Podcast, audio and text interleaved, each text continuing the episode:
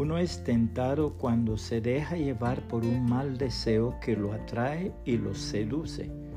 Luego el deseo malo da a luz el pecado y el pecado una vez que ha crecido conduce a la muerte. Santiago 1, 14 y 15, palabra de Dios para todos. Podredumbre escondida. Un hermano pastor describió este incidente sobre la caída de un roble. Vi un gran roble caer a tierra un día durante una tormenta. Para muchos había tenido la apariencia de ser sano y fuerte, pero era meramente una cáscara. Su corazón había sido comido por gusanos y así no podía soportar la tormenta repentina. Los gérmenes virulentos multiplicados en la mente por pensamientos malos carcomen el corazón del hombre de la misma manera. El hombre es tomado por un soplo de repentina tentación y en su caída se revela su podredumbre interior.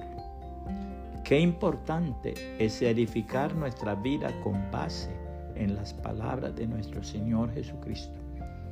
A continuación, su hermosísima palabra. Tengan cuidado con los falsos profetas pues ellos están disfrazados de mansas ovejas, pero por dentro son lobos feroces.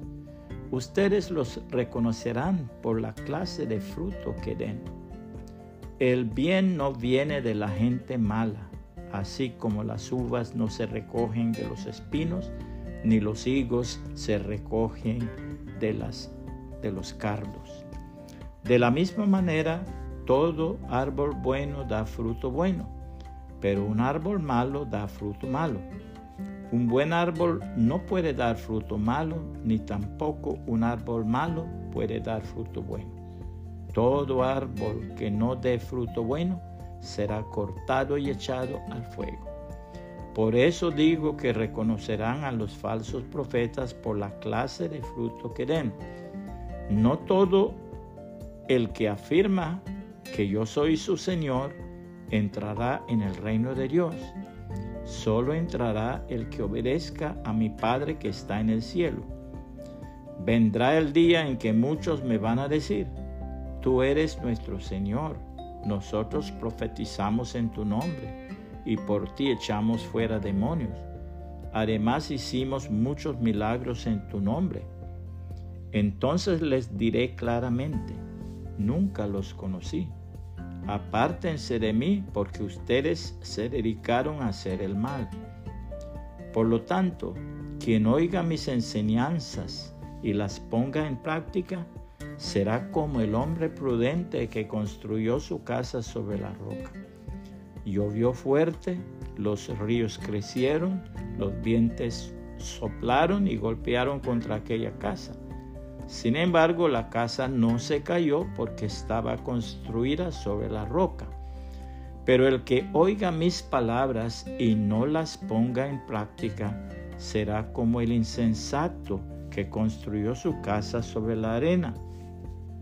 Llovió fuerte, los ríos crecieron, los vientos soplaron y golpearon contra la casa.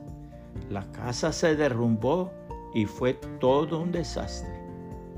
Cuando Jesús terminó de decir esto, la gente se admiraba de su enseñanza, porque Él les enseñaba como alguien que tiene autoridad y no como los maestros de la ley.